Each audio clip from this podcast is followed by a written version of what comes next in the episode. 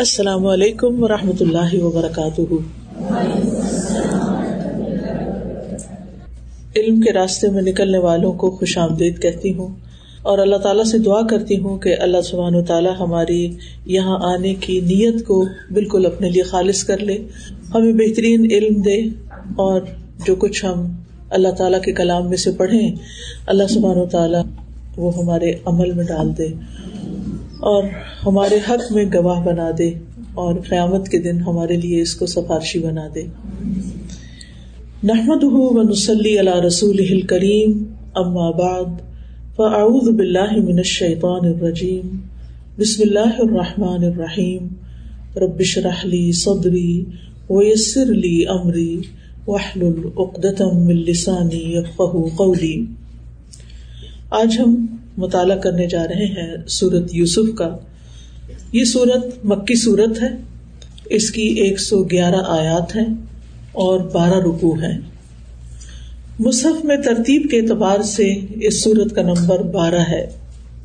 اس سورت کا نام سورت یوسف اس لیے ہے کیونکہ اس میں اللہ کے نبی یوسف علیہ السلام کا مکمل واقعہ ایک ہی جگہ بیان کیا گیا ہے۔ اس کے علاوہ قرآن کریم میں کسی اور جگہ یہ واقعہ بیان نہیں ہوا۔ اس صورت میں یوسف علیہ السلام کا نام پچیس بار آیا ہے ٹوینٹی فائیو ٹائمس اس صورت کی خصوصیات یہ ہے کہ اللہ سبحانہ تعالیٰ نے اس قصے کو احسن القصص قرار دیا ہے۔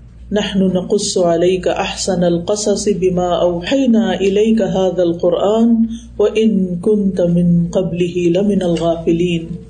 ہم آپ پر بہترین قصہ بیان کرتے ہیں۔ اس وجہ سے کہ ہم نے آپ کی طرف یہ قرآن وہی کیا اور بے شک اس سے پہلے آپ البتہ بے خبروں میں سے تھے۔ قرآن مجید سارے کا سارا ہی احسن القصص ہے یعنی تمام بیانوں سے بہتر بیان ہے۔ لیکن اس قصے کو احسن القصص اس لیے کہا گیا کیونکہ یہ قصہ اپنی صداقت، اپنی بلاغت اور اپنے معنی کی خوبصورتی کی وجہ سے سب سے اچھا قصہ ہے۔ اس میں بے شمار فوائد ہیں بہت سے علمی اور عملی نکات ہیں اور اسی وجہ سے اس کو بہترین قصہ قرار دیا گیا ہے۔ اس میں بادشاہوں کی سیرت اور حالات کا بیان ہے، غلاموں اور علماء کا بیان ہے، عورتوں کی نفسیات کا ذکر ہے، دشمنوں کی ایزا رسانی پر صبر کرنے اور ان سے ملاقات کے بعد اچھے طریقے سے درگزر کرنے کا بیان ہے اور اس میں اور بھی بہت سے فوائد ہیں۔ اس سورت کو پڑھنے کی کیا اہمیت ہے؟ ہم اسے کیوں پڑھیں؟ فرافسا کہتے ہیں کہ میں نے سورت یوسف، عثمان بن عفان رضی اللہ عنہ سے سن سن کر یاد کر لی، کیونکہ وہ اس سورت کو فجر کی نماز میں کثرت سے پڑھا کرتے تھے۔ عروا کہتے ہیں کہ میں نے عبداللہ بن عامر بن ربیہ کو کہتے سنا کہ ہم نے عمر بن خطاب رضی اللہ عنہ کے پیچھے صبح کی نماز پڑھی، تو انہوں نے سورت یوسف اور سورت حج کی بہت آہستہ آہستہ قرآد کی۔ تو میں نے کہا، اللہ کی قسم، وہ اس وقت نماز شروع کر دیتے ہوں گے جیسے ہی فجر کا وقت ہوتا ہوگا۔ تو انہوں نے کہا ہاں ایسا ہی ہے۔ یعنی جو ہی فجر کا وقت داخل ہوتا، تو وہ نماز شروع کر دیتے اور پھر آرام آرام سے سورت یوسف پڑھتے رہتے، اس کو انجوائے کرتے۔ کیونکہ جو کام وقت پر شروع کیا جائے اس کو انسان زیادہ انجوائے کرتا ہے بہ نسبت اس کے جو لاسٹ مومنٹ پہ کیا جائے اور انسان ٹینشن کا شکار ہو۔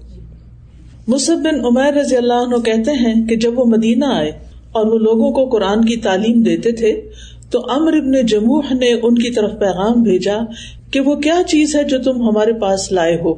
تو مصب رضی اللہ عنہ نے کہا، اگر تم چاہو تو ہم تمہارے پاس آتے ہیں اور تمہیں قرآن سناتے ہیں۔ اس نے کہا، ٹھیک ہے۔ تو انہوں نے ان سے ایک دن کا وعدہ کر لیا۔ مصب بن عمیر رضی اللہ عنہ آئے اور ان کو قرآن پڑھ کر سنایا اور یہی آیات تلاوت کی جو سورت یوسف کی ہے اور پھر وہ مسلمان بھی ہو گئے تھے۔ امر بن جمہور۔ یہ سورت غم زائل کرنے والی سورت ہے۔ لہذا جس کسی کے دل میں کسی قسم کا کوئی غم ہے اور کون انسان ہے جس کو کوئی غم نہ ہو؟ کسی نہ کسی قسم کا غم تو رہتا ہی ہے انسان کو۔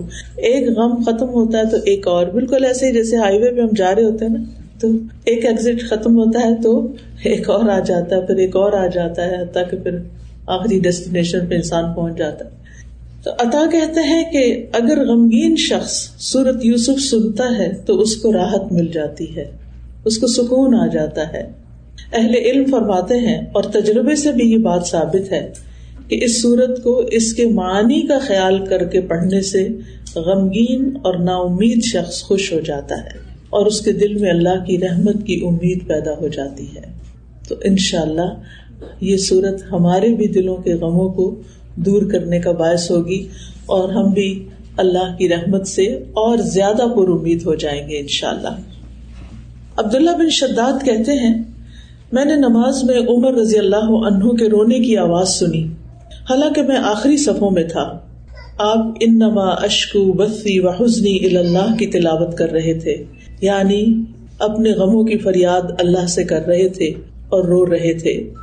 یہ سورت مکہ میں اس وقت نازل ہوئی تھی جب نبی صلی اللہ علیہ وسلم کی بیوی خدیجہ رضی اللہ عنہا اور آپ کے چچا ابو طالب وفات پا گئے تھے۔ یہ قیام مکہ کا آخری دور تھا، ہجرت سے کچھ ہی عرصہ پہلے۔ مٹھی پر مسلمان کفار کی سخت آزمائشوں میں پس رہے تھے اور خود رسول اللہ صلی اللہ علیہ وسلم کے قتل یا جلاوطنی کی سازشیں کی جا رہی تھی یعنی انتہائی مشکل وقت تھا۔ بہت زیادہ ٹینشن چل رہی تھی۔ تو ان حالات میں اللہ سبحان تعالیٰ نے نبی صلی اللہ علیہ وسلم اور اہل ایمان کے دلوں کی تسکین کے لیے یہ صورت نازل فرمائی اور یوسف علیہ السلام کی مثال بیان کی کہ کس طرح وہ ایک کے بعد ایک آزمائش سے گزرے۔ اور انہوں نے صبر و استقامت سے کام لیا اور آخر کار ان کو اللہ تعالیٰ نے کس قدر عظیم مقام اور مرتبہ عزت اور سرفرازی سے نوازا۔ اسی طرح مسلمان بھی دنیا میں طرح طرح کی آزمائشوں سے گزر رہے ہیں اور ہم میں سے ہر شخص اپنی اپنی زندگی میں کوئی اسٹرگل کر رہا ہے۔ تو ایسے میں انسان کو اللہ سبحان و تعالیٰ سے اچھی امید رکھنی چاہیے کہ انجام اچھا ہی ہوگا۔ اگر اللہ سبحان و تعالیٰ کے ساتھ اپنا تعلق مضبوط رکھا ان شاء اللہ تھوڑا سا تعارف یوسف علیہ السلام کا بھی کروا دیتے ہیں، اس سے پہلے کہ ہم سورت کے ٹیکسٹ پر آئیں۔ یوسف علیہ السلام یعقوب علیہ السلام کے بیٹے تھے، اسحاق علیہ السلام کے پوتے تھے اور ابراہیم علیہ السلام کے پڑ پوتے تھے۔ روایات کے مطابق یعقوب علیہ السلام کے بارہ بیٹے تھے۔ یوسف علیہ السلام اور ان کے چھوٹے بھائی بن یامین کی ایک بیوی جس کا نام راہیل بتایا جاتا ہے، ان سے تھے اور باقی دس بیٹے دوسری بیویوں سے تھے۔ یعقوب علیہ السلام فلسطین میں رہتے تھے، جہاں اسحاق علیہ السلام اور ان سے پہلے ابراہیم علیہ السلام رہا کرتے تھے۔ اسرائیلی روایات کے مطابق یوسف علیہ السلام کی پیدائش انیس سو چھ، نائنٹین ہنڈریڈ اینڈ سکس قبل مسیح بی سی یعنی بفور کرائسٹ کے قریب قریب زمانے میں ہوئی۔ یعنی اب سے تقریباً آپ سمجھے چار ہزار سال پہلے۔ یوسف علیہ السلام بہت معزز ترین انسانوں میں سے تھے۔ عبداللہ بن عمر کہتے ہیں کہ نبی صلی اللہ علیہ وسلم نے فرمایا، معزز بن معزز بن معزز بن معزز یوسف بن یعقوب بن اسحاق بن ابراہیم علیہ السلام تھے۔ یعنی یوسف علیہ السلام بھی عزت دیے گئے، ان کے والد بھی، ان کے والد اور ان کے والد چار نسلوں تک ان کو اللہ سبحان تعالیٰ نے بہت عزت بخشی۔ اب حرار رضی اللہ عنہ کہتے ہیں کہ آپ صلی اللہ علیہ وسلم سے پوچھا گیا کہ یا رسول اللہ صلی اللہ علیہ وسلم، سب سے زیادہ معزز کون ہے؟ یعنی سب سے زیادہ عزت کس کو دی گئی؟ آپ نے فرمایا، جو سب سے زیادہ پرہیزگار ہو۔ صحابہ نے عرض کیا، ہم آپ سے اس کے بارے میں نہیں پوچھ رہے۔ نبی صلی اللہ علیہ وسلم نے فرمایا، پھر اللہ کے نبی یوسف، سب سے زیادہ عزت ان کو دی گئی۔ بن نبی اللہ، بن نبی اللہ، بن خلیل اللہ۔ یہ سب سے زیادہ معزز ہے صحابہ نے کہا، ہم اس کے متعلق نہیں پوچھ رہے۔ آپ نے فرمایا اچھا عرب کے خاندانوں کے بارے میں تم پوچھنا چاہتے ہو؟ سنو، جو جاہلیت میں معزز تھے، وہ اسلام میں بھی عزت پا گئے، اگر انہیں دین کی سمجھ آ جائے۔ تو عزت کا معیار اسلام میں کیا ہے؟ تقوا اور دین کی سمجھ بوجھ۔ عام طور پر ہم سمجھتے ہیں کہ شاید دولت زیادہ حاصل ہو جائے تو اس سے عزت زیادہ بن جائے گی۔ جبکہ جتنی زیادہ آپ کو دولت ملتی جاتی ہے، اتنے ہی آپ کے حاصل زیادہ ہوتے جاتے تو اس میں آپ دیکھیے کہ ہم عام طور پر سمجھتے کہ شاید مال و دولت زیادہ ہوگا تو عزت زیادہ ہوگی، جبکہ اللہ سبحان تعالیٰ کے نزدیک معزز وہ ہے جس کے پاس علم زیادہ ہو اور پھر اس کا عمل بھی اچھا ہو۔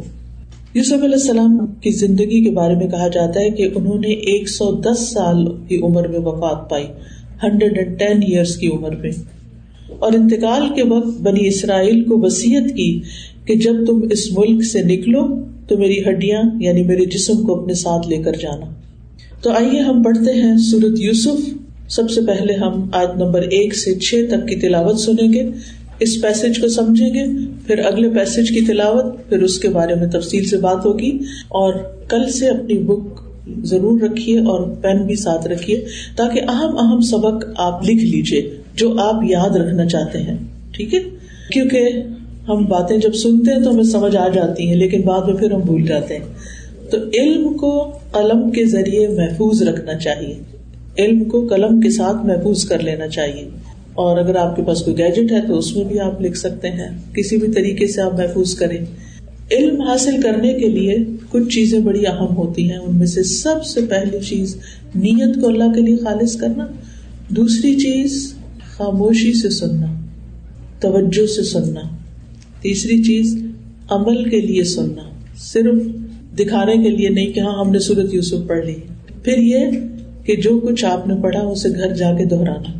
آپ کو اس وقت یہ لفظی ترجمے والی کتاب اسی لیے دی گئی ہے سورت یوسف کی، تاکہ آپ جب گھر جائیں تو آپ کے ہاتھ میں کوئی چیز ہو۔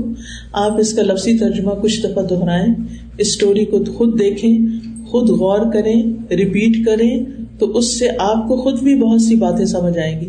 سورت یوسف کے بارے میں کہا جاتا ہے کہ اس کا صرف ترجمہ پڑھ لینا بھی کافی ہے، اس سے بھی کہانی سمجھ میں آ جاتی۔ ہے لیکن ظاہر ہے کہ اللہ کے کلام میں بہت ڈیپتھ ہے۔ اس کہانی کے پیچھے بہت سے سبق ہیں ہماری زندگی کے لیے، لہٰذا انہیں بھی سیکھنا چاہیے۔ تو آئیے ہم تلاوت سنتے ہیں۔ تلاوت سننے کے آداب میں سے بھی یہ ہے القرآن ترحمون۔ کہ جب قرآن پڑھا جا رہا ہو تو غور سے سنو اور خاموش رہو تاکہ تم پر رحمت کی جائے۔ تو اللہ کی رحمت پانے کے لیے مکمل خاموشی کے ساتھ قرآن مجید سنیے۔ اعوذ باللہ من الشیطان الرجیم۔ بسم اللہ الرحمن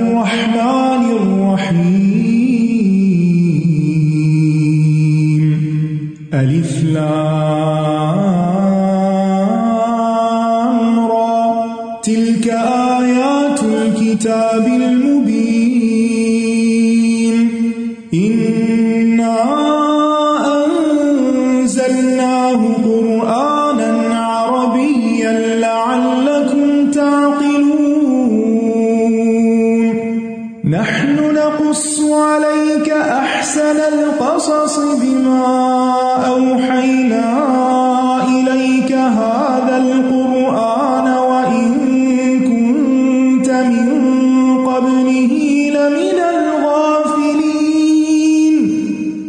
إذ قال يوسف لأبيه يا أبت إني رأيت أحد عشر كوكبا والشمس والقمر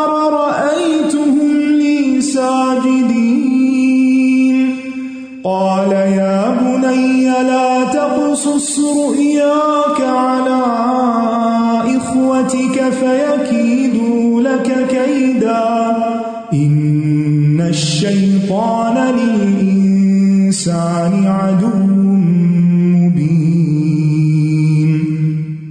وكذلك يجتبيك ربك ويعلمك من تأويل الأحاديث ويتم نعمته عليك.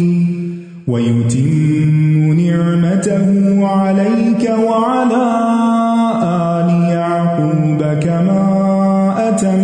أتمها على أبويك من قبل إبراهيم وإسحاق.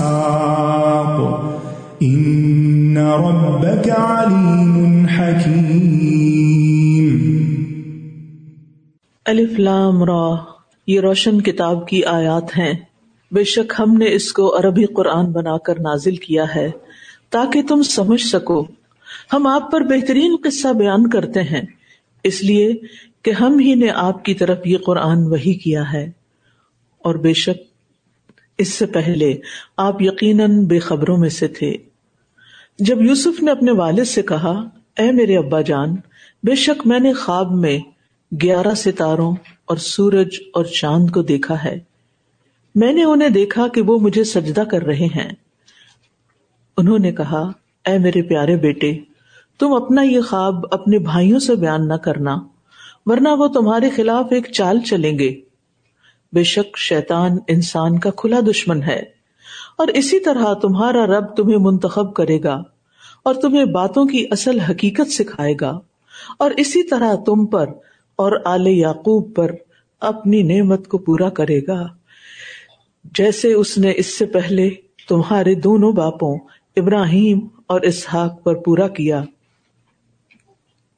بے شک تمہارا رب بہت علم والا، خوب حکمت والا ہے۔ الف لام را تل کا آیات الکتاب المبین۔ سورج شروع ہو رہی ہے حروف مقطعات سے۔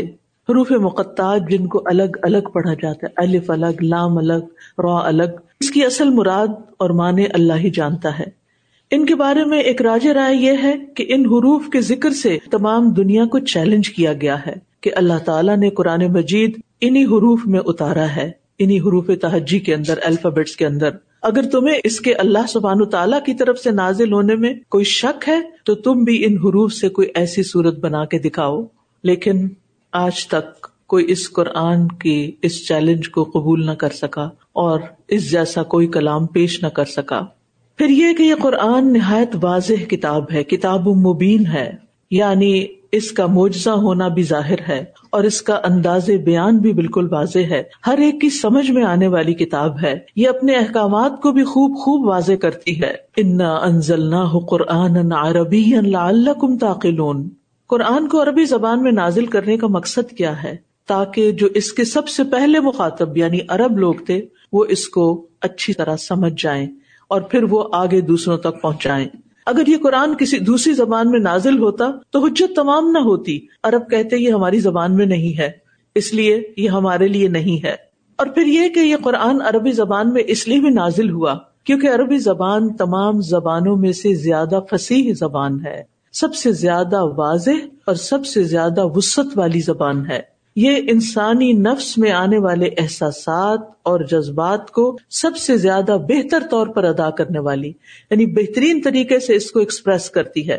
یہی وجہ ہے کہ تمام کتابوں سے افضل کتاب کو سب سے افضل زبان میں نازل کیا گیا ہے۔ صورت الشعراء میں اللہ تعالیٰ اس کتاب کا تعارف کچھ یوں کرواتے ہیں وہ ان تنزیل رب العالمین نزل بہ الروح الامین علی قلبک لتکون من المنذرین۔ اور بے شک یہ قرآن یقیناً رب العالمین کا نازل کیا ہوا ہے۔ یعنی کسی انسان کا لکھا ہوا نہیں ہے، رب العالمین کا نازل کرتا ہے۔ جسے امانت دار فرشتہ لے کر اترا ہے یعنی رب کی طرف سے جبریل امین لے کر آئے ہیں، تمہارے دل پر اترا ہے۔ یعنی نبی صلی اللہ علیہ وسلم کے دل پر جبریل امین نے اتارا یہ کلام۔ کیوں اتارا؟ تاکہ تم خبردار کرنے والوں میں سے ہو جاؤ۔ لوگوں کو ان کے انجام سے خبردار کر دو۔ اللہ سبحان تعالیٰ نے جبریل امین کے سپرد یہ کام کیا۔ اللہ سبحان تعالیٰ تو خود سب سے بڑے ہیں۔ پھر جبریل امین فرشتوں کے سردار ہیں۔ پھر وہ زمین پر محمد صلی اللہ علیہ وسلم جو تمام انسانوں میں سے افضل ترین ہے ان کے دل پر لا کر اتارتے ہیں۔ اور جس شہر میں اترتا ہے مکہ، وہ سب شہروں سے زیادہ بڑا شہر ہے۔ ام القرا، تمام بستیوں کی ماں کہا گیا اس کو۔ اور جس امت کے لیے یہ کتاب آئی، وہ امت تمام امتوں میں سے افضل ہے۔ یعنی امت محمد صلی اللہ علیہ وسلم۔ جس مہینے میں یہ نازل کیا گیا، وہ مہینہ رمضان کا مہینہ تمام مہینوں میں افضل ہے۔ جس رات میں یہ نازل کیا گیا، وہ رات سب سے افضل رات ہے۔ للت القدر کی رات ہے۔ لہذا جو شخص اتنی برکتوں، اتنی عظمت والے کلام کو پڑھے گا، سمجھے گا، اس کو اپنی زندگی میں نافذ کرے گا، وہ دونوں جہانوں کی کامیابی پائے گا۔ اس زندگی میں بھی کامیاب ہوگا اور آگے کی زندگی میں بھی کامیاب ہوگا۔ اس لیے بہت ضروری ہے کہ ہم قرآن کو پکڑ کر رکھے مضبوطی کے ساتھ۔ جیسا کہ علامہ اقبال نے کہا تھا، گر تو خواہی مسلمان زیستن نیست ممکن جز قرآن زیستن کہ اگر تم مسلمان بن کے رہنا چاہتے ہو تو ممکن ہی نہیں کہ قرآن کے بغیر مسلمان بن سکو، کیونکہ یہ ہو نہیں سکتا کہ ہم اللہ سبحان و تعالیٰ کی انسٹرکشن کو فالو نہ کریں اور پھر ہم سیدھے رستے پر ہوں۔ آپ بھلا جائیں ہائی وے پر اور گوگل میپ کو آن کریں اور اس کی انسٹرکشن کو فالو نہ کریں اور اپنی مرضی کریں، پھر کہاں پہنچیں گے؟ نو ویئر لاسٹ ہو جائیں گے۔ اس کو تو ہم اتنے دھیان سے اپنی نگاہیں بھی اس میپ پر رکھتے ہیں۔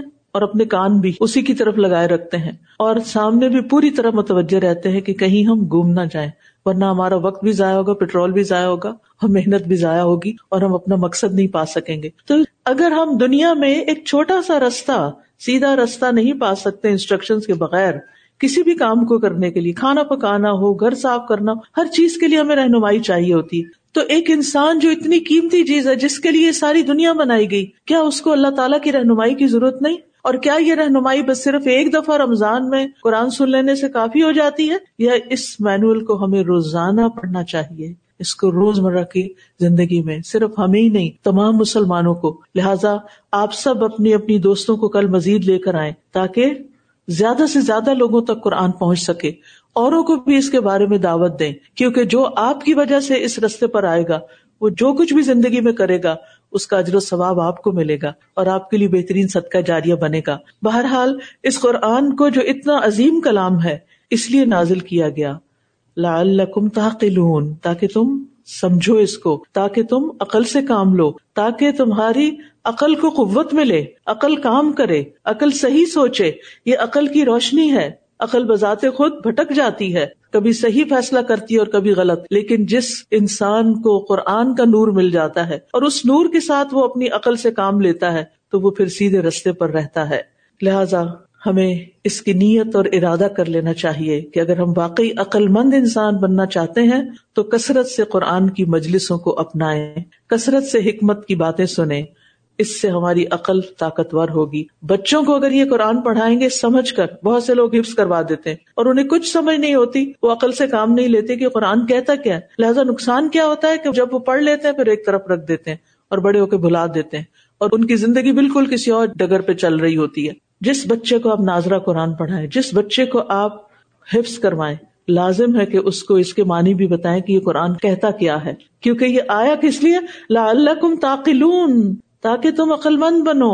عقل مند بنانے کے لیے آیا ہے، اور اس کے بغیر کوئی حقیقی معنوں میں عقل مند ہو نہیں سکتا۔ آپ بچوں کو اس کو سکھا دیں گے سمجھا دیں گے، وہ دوسرے بچوں سے زیادہ اسمارٹ ہوں گے، زیادہ بہتر فیصلے کر سکیں گے۔ آج تمام ماں باپ پریشان ہیں، نئے نئے فتنوں سے جو ہر روز سنتے ہیں اب یہ چیز آ گئی ہے اور اب یہ تو پریشان ہوتے ہیں کہ اسکول بھیجیں کہ نہ بھیجیں۔ ہم اپنے بچوں کو کیسے سمجھائیں؟ آپ قرآن سمجھا دیں، قرآن ان کو سب کچھ سمجھا دے گا۔ وہ خود فیصلہ کرنے کے قابل ہو جائیں گے کہ کیا صحیح ہے اور کیا غلط ہے۔ پھر نحن نقص علیہ کا احسن القصص۔ ہم آپ پر بہترین قصہ بیان کر رہے ہیں۔ قرآن مجید میں بہت سے قصے آئے ہیں، قصص القرآن۔ لیکن یہ قصہ ابتدا سے اختتام تک بہت ہی خوبصورت قصہ ہے۔ اس قصے میں ایک بگننگ ہے، پھر عروج ہے، پھر اختتام ہے اور بہترین انجام ہے۔ اس قصے میں تکرار نہیں، اس قصے میں بہت سے سبق اور حکمتیں ہیں۔ قرآن مجید کے علاوہ اور کتابوں میں بھی بڑے قصے آتے ہیں ناولس افسانے، کہانیاں، لیکن اکثر ان میں سے جھوٹ پر مبنی ہوتے ہیں۔ فرضی اور خیالی باتیں ہوتی ہیں، جبکہ یہ قصہ سو فیصد سچا قصہ ہے، جس پر ہمیں یقین آ جائے گا۔ اور پھر بعض قصوں میں آپ دیکھیں کہ لینگویج عجیب و غریب ہوتی ہے اور بچے جب ان کو پڑھتے ہیں تو وہ وہی زبان اختیار کر لیتے ہیں، لیکن اس قصے میں زبان بھی بہت خوبصورت استعمال کی گئی ہے۔ اور یہ قصہ قرآن کی سچائی کی دلیل بھی ہے، کیونکہ نبی صلی اللہ علیہ وسلم مکہ میں پیدا ہوئے تھے۔ وہ کبھی مصر نہیں گئے تھے، وہ کبھی اور ملکوں میں نہیں گئے تھے۔ اپنے تجارتی سفر کے لیے تھوڑا سا سفر انہوں نے کیا تھا ایک آدھ دفعہ، اور اس کے بعد وہ واپس مکہ میں ہی مقیم تھے۔ مکہ میں رہتے ہوئے جہاں نہ کوئی لائبریری تھی، نہ کوئی ٹیچر تھا اور نہ کوئی کتاب جاننے والا تھا، وہاں وہی کے ذریعے آپ کو ایک ہی سیٹنگ میں یہ مکمل قصہ دیا گیا۔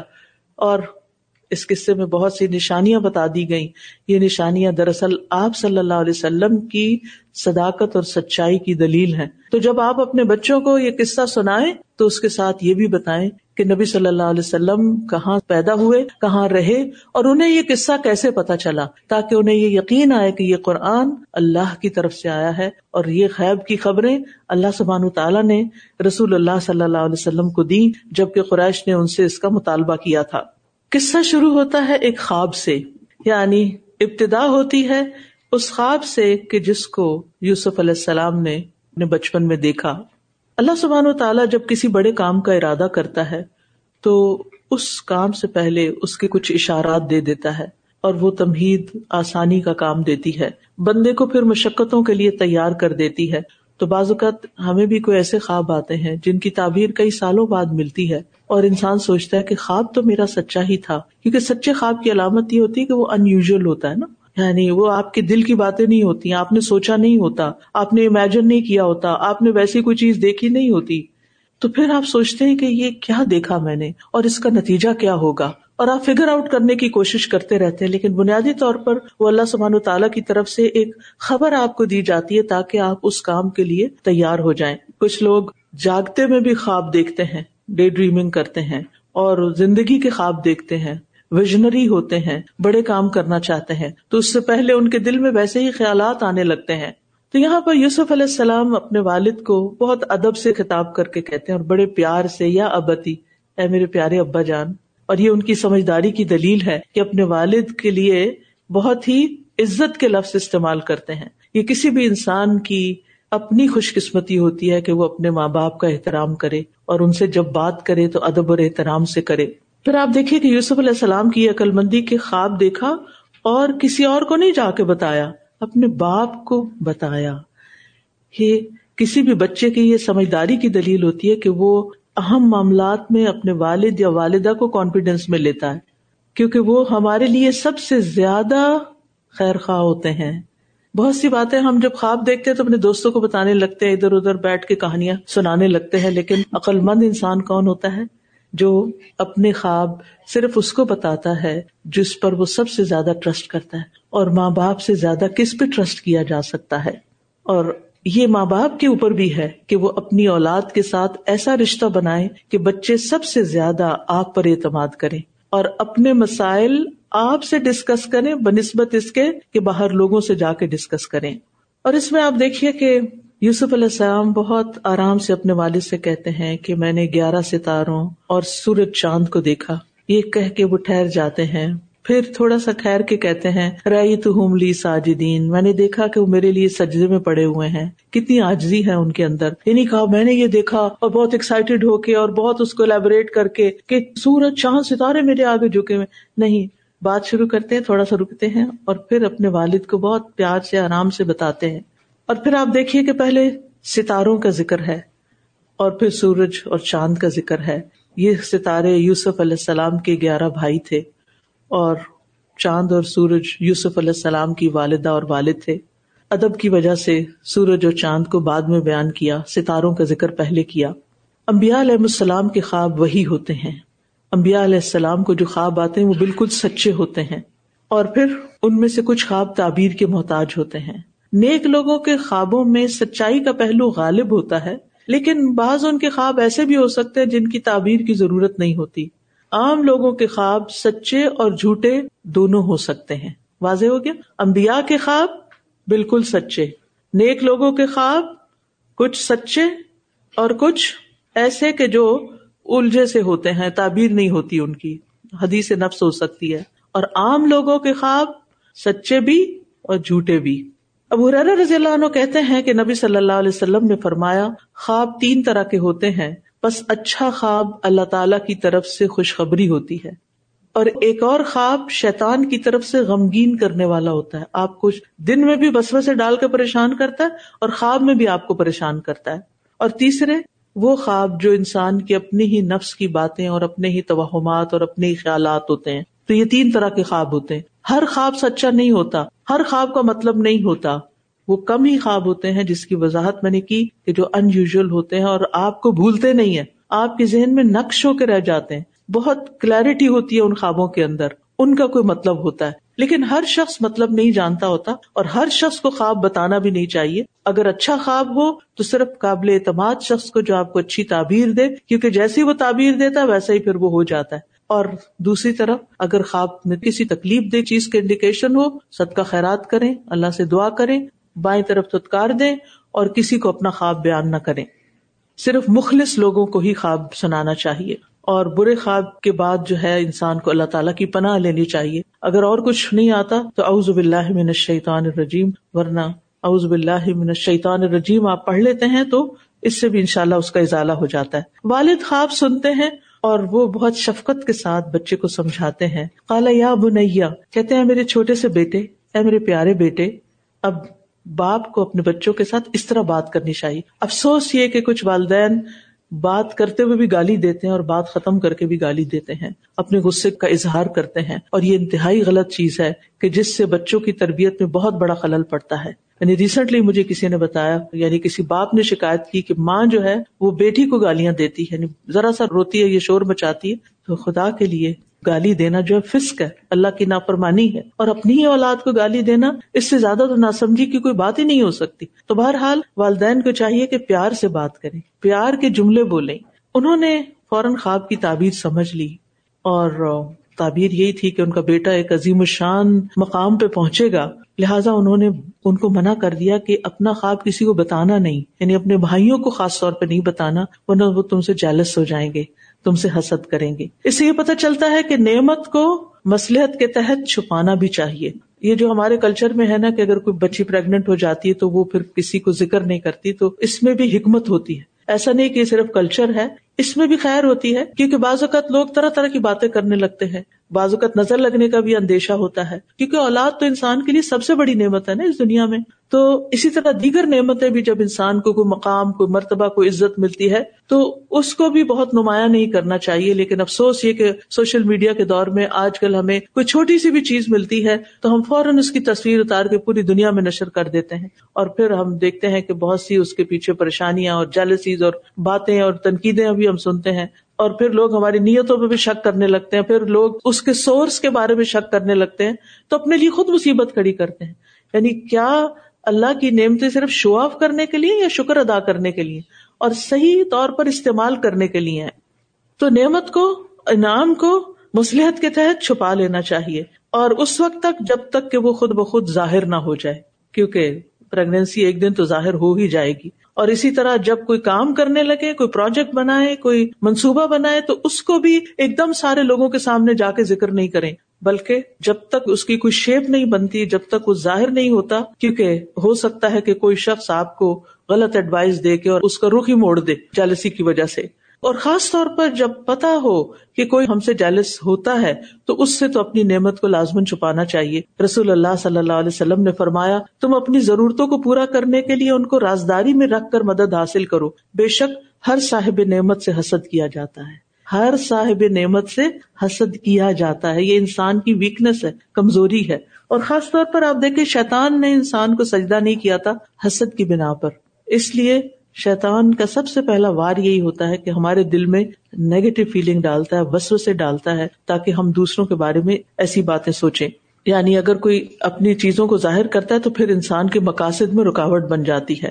تو اظہار نعمت کرنے کا بھی ہمیں حکم دیا، لیکن وہ کیسے؟ جیسے قرآن مجید میں آتا ہے وہ اما بنعمت ربی کا فحدث، کہ اپنے رب کی نعمت کو بیان کیجیے اس کا ذکر کیجیے یعنی جب نعمت آپ کے ہاتھ میں آ جائے اور حسد کا اب ڈر نہ رہے۔ اور پھر یہ ہے کہ اس کی ڈیٹیل نہ بتائیں۔ میں نے یہ چیز یہاں انویسٹ کی، اس سے اتنی آمدنی ہوئی، پھر اس سے میں نے یہ خریدا، پھر اس میں وہ شیخ چلی والا پورا پلان نہیں بتائے لوگوں کو۔ کیونکہ آخر میں کیا ہوتا ہے شیخ چلی کے ساتھ؟ سنی ہوئی کہانی؟ تو بعض لوگ شیخ چلی والے پلان بتاتے رہتے ہیں، بتاتے رہتے ہیں، اور پھر وہ جب جاگتے ہیں تو وہی انڈوں کی ٹوکری کو ٹوکر مار کے سارے انڈے توڑ دیتے ہیں، جن سے مرغیاں نکلنی تھی اور اس نے بیچ کے بکری لینی تھی۔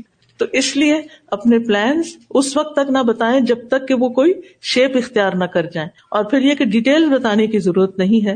پھر یہ کہ نعمت مل جائے تو زبان سے اور عمل سے شکر ادا کرنا چاہیے۔ اگر مال کی نعمت ملی ہے تو اس میں سے لازمن صدقہ نکالنا چاہیے۔ علم کی نعمت ملی ہے تو اس کو لازمن دوسروں سے شیئر کرنا چاہیے۔ اس کا بھی صدقہ نکالنا چاہیے۔ اور سب سے پہلے اپنے پیاروں کو بتانا چاہیے۔ اور پھر یہ ہے کہ لوگوں کی ضرورت بھی اس سے پوری کرنی چاہیے۔ یعنی اگر ہمیں کچھ ملا ہے تو اپنے رشتے داروں کو بھی دیں۔ اور پھر اسی طرح یہ ہے کہ شیطان جو ہوتا ہے وہ قریبی رشتوں میں خلل ڈالتا ہے۔ ہوں وہ آپس میں یعنی بہن بھائیوں کے بیچ میں لڑائی فساد ڈال دیتا ہے۔ جو محبت کرتے ہیں کسی سے، ان کے بیچ میں بدگمانی ڈال کے اس محبت کو دور کرنے کی کوشش کریں محبت ہمیں خوشی دیتی ہے نا۔ ہم اپنی اولاد سے کریں، اولاد کی اولاد سے کریں، اپنے دوستوں سے کریں، دین والوں سے کریں۔ کچھ محبتیں فطری ہوتی ہیں، جیسے والدین کے دل میں اولاد کی محبت، اولاد کے دل میں والدین کی محبت۔ یہ نیچرل ہے، بالکل۔ یہ اللہ نے ڈال دیا ہمارے اندر۔ لیکن کچھ ہوتی ہیں جو ایکوائر کی جاتی ہیں، جن میں خونی رشتے نہیں ہوتے، خاص طور پر نصب کے رشتوں کے علاوہ جو سسرالی رشتے ہوتے ہیں۔ سسرالی رشتوں میں محبتیں ایکوائر کرتے ہیں، خدمت کے ذریعے، اچھے تعلقات کے ذریعے، محبت کے اظہار کے ذریعے، کیونکہ وہ محبت ایسے ہی نہیں مل جاتی، وہ کچھ کرنے سے ملتی۔ اسی طرح جو باقی دوستوں کے ساتھ محبت، آپ محبت دیں گے تو آپ کو محبت ملے گی، آپ رسپیکٹ دیں گے تو آپ کو رسپیکٹ ملے گی۔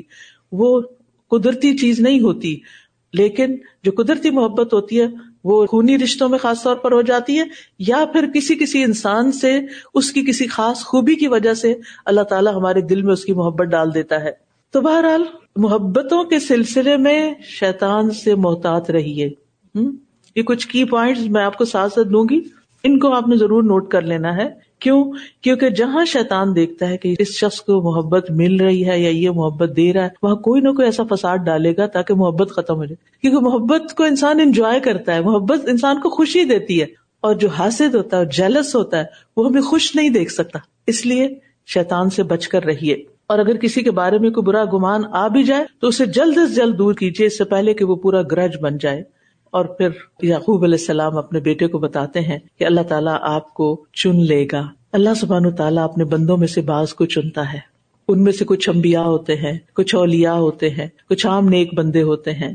مختلف نیکی کے کاموں کے لیے اللہ بندوں کو چن لیتا ہے۔ تو اللہ سے دعا کرنی چاہیے کہ اللہ تعالیٰ ہمیں بھی کسی خیر کے کام کے لیے چن لے۔ ہم سے خیر کے کام لے لے۔ ہم سے بندوں کے فائدے کے کام لے لے۔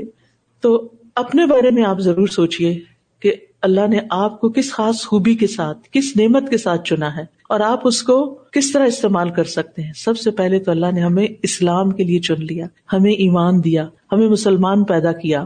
پھر یہ کہ اللہ نے ہمیں ان لوگوں میں سے بنایا جنہیں قرآن کی محبت دی۔ اسی محبت کی وجہ سے تو آپ اپنے گھر بار چھوڑ کر یہاں آ جا کے بیٹھے ہوئے ہیں۔ پھر آپ دیکھیے کہ ہمیں پڑھنے کے لیے مواقع عطا کیے، اور پھر یہ کہ دوسروں کو دین کی دعوت دینے والا بنایا۔ تو اللہ تعالیٰ جس کو پسند کرتا ہے، جس کے ساتھ خیر کا ارادہ کرتا ہے، اس کو دین کی سمجھ دیتا ہے۔ یہاں یعقوب علیہ السلام نے کیا بتایا؟ اللہ تعالیٰ تمہیں باتوں کی تہ تک پہنچنا سکھائے گا یعنی دین کا علم عطا کرے گا۔ رسول اللہ صلی اللہ علیہ وسلم نے فرمایا میں یورد اللہ بھی خیرن یو فقی دین اللہ جس کے ساتھ بھلائی کا ارادہ کرتا ہے، اس کو دین کی سمجھ عطا کر دیتا ہے۔ وہ دنیا کی رونقیں چھوڑ کر دین کے سمجھنے میں لگ جاتا ہے۔ اپنی زندگی، اپنا وقت اس کام کے لیے لگاتا ہے۔ اور پھر یعقوب علیہ السلام نے جو تعبیر بتائی، اس میں یہ تھا کہ انہیں نظر آ رہا تھا کہ یہاں نہ صرف یہ کہ یوسف علیہ السلام کو، بلکہ ان کے بھائیوں اور والدین کو بھی عزت ملنے والی ہے۔